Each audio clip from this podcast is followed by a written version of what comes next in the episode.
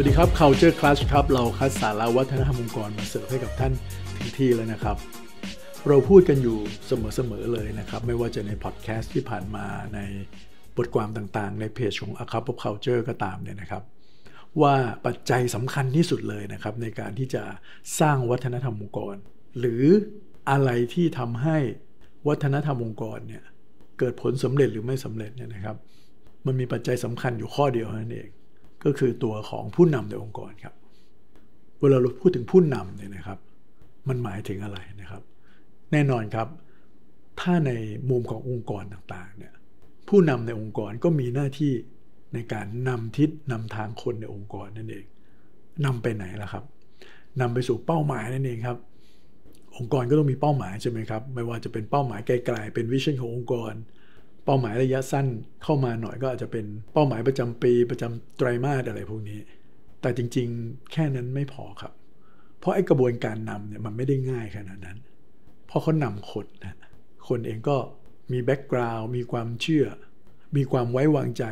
ที่มีต่อองค์กรหรือตัวผู้นำแตกต่างกัน ความรู้ความสามารถประสบการณ์อีกต่างหากเพราะฉะนั้นในการนำคนเหล่านี้ไปสู่เป้าหมายที่องค์กรอยากจะไปเนี่ย มันก็ต้องมีการให้คำแนะนำมันก็ต้องมีการพัฒนาคนนะครับ มันก็ต้องมีการสร้างแรงบันดาลใจให้กำลังใจกันไป มีการบริหารจัดการความมีประสิทธิภาพของการเดินทางต่างๆ เหล่านี้ด้วยทำยังไงให้ไปแบบใช้พลังงานไม่มาก ไปถึงเป้าหมายได้เร็ว ใช้ทรัพยากรน้อยๆ อะไรอย่างนี้เป็นต้น แล้วก็ในระหว่างทางมันอาจจะมีความไม่เข้าใจกันมีความขัดแย้งกันเกิดขึ้น ผู้นำก็ต้องมีหน้าที่ในการบริหารความขัดแย้งพวกนี้ จัดการความแตกต่างพวกนี้ได้อย่างมีประสิทธิภาพด้วย ระหว่างทางมันมีเหตุการณ์ที่ปรับเปลี่ยนไปสถานการณ์เปลี่ยนบริบทเปลี่ยน ผู้นำก็ต้องเปลี่ยนวิธีการเปลี่ยนเครื่องไม้เครื่องมือ ก็ต้องบริหารการเปลี่ยนแปลงอีกต่างหากและไหนจะต้องสร้างบรรยากาศในการเดินทางเหล่านี้ให้มีบรรยากาศเชิงบวก ให้คนมีทัศนคติที่ดีต่อเป้าหมายที่องค์กรกำลังจะไป แล้วก็มีทัศนคติที่ดีต่อเพื่อนร่วมงานต่อทีมของตัวเอง เห็นไหมครับว่ามันไม่ใช่แค่นำจากจุด A ไปสู่จุด B หรือปลายทางตัวนั้นเอง แต่ว่าในกระบวนการนั้นเนี่ยมันก็มีความซับซ้อนมากมาย เพราะฉะนั้นความคาดหวังที่มีต่อผู้นำเนี่ยมันจะค่อนข้างสูงมาก ไม่ว่าผู้นำนั้นจะเป็นผู้นำในระดับไหนก็ตาม อันแน่นอนครับ ในฐานะการเป็นผู้นำเนี่ย ถ้าเราจะแฝงกับเขาก็คือมันก็ไม่ใช่เรื่องง่าย เพราะมันมีอะไรหลายอย่างที่ต้องทำเราต้องทำให้ดีด้วย แต่จุดที่ผู้นำเนี่ยมักจะตกอยู่ในกับดักนะครับ หรืออาจจะพลาดไปจนทำให้การนำของตัวเอง หรือการไปถึงเป้าหมายของตัวเองเนี่ย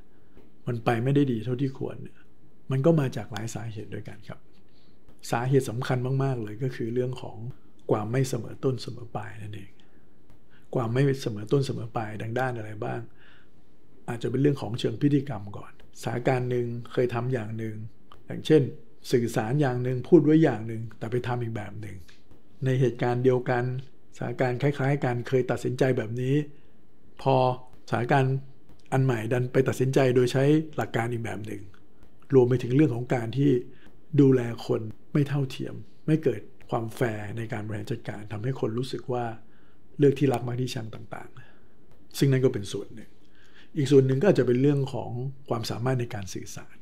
ผู้นำบางคนทำงานเก่งนะครับ มีความตั้งใจดี แต่สื่อสารไม่เก่ง และบางครั้งการที่เราสื่อสารได้ไม่ดีเนี่ยไอ้สิ่งที่เราตั้งใจทำแรงที่เราลงไปเนี่ยมันอาจจะสูญเปล่าเลยก็ได้ครับ เพราะคนเขาไม่เห็น หรือถูกตีความไปอีกแบบหนึ่งหรือการสื่อสารเนี่ยยิ่งไปสร้างความสับสนให้กับผู้คนโดยทั่วไป จุดผิดพลาดอีกอย่างหนึ่ง ซึ่งผู้นำหลาย ๆ คนอาจจะเป็นก็คือเรื่องของการที่เราไม่ได้เข้าใจมิติความเป็นมนุษย์ คนก็มีบางครั้งก็แรงเยอะ บางครั้งก็แรงน้อยถูกไหมครับ เพราะฉะนั้นเนี่ยการที่เราจะรู้จักที่จะ recognize หรือการให้รางวัลกับคนเนี่ยเมื่อเขาทำอะไรที่ดี หรือเขามาถูกที่ถูกทางเนี่ยมันไม่มี เพราะงั้นเนี่ยการทำดีซ้ำมันก็ไม่เกิด เพราะเขาไม่ได้รับการส่งสัญญาณว่าสิ่งที่เขาทำนี่มันถูกต้องดีแล้ว หรือในขณะเดียวกันในทางตรงข้าม เขาทำไม่ถูกต้องทำไม่ดี ก็ไม่ได้รับการฟีดแบ็กไม่ได้รับการแจ้งเตือนอย่างเหมาะสม ด้วยวิธีที่เหมาะสม แล้วก็อีกเรื่องหนึ่งที่เป็นกันเยอะๆคือว่าผู้นำบางคนอาจจะเป็น perfectionist นะครับ แล้วก็พัฒนาความสมบูรณ์แบบในแบบของตัวเอง เราก็เลยไปไมโครแมネจไปจำจี้จำชัยไปเยอะนะฮะ ไปเยอะกับลูกน้องทีมงานอะไรอย่างนี้เป็นต้นนะครับ ก็ทำให้เขา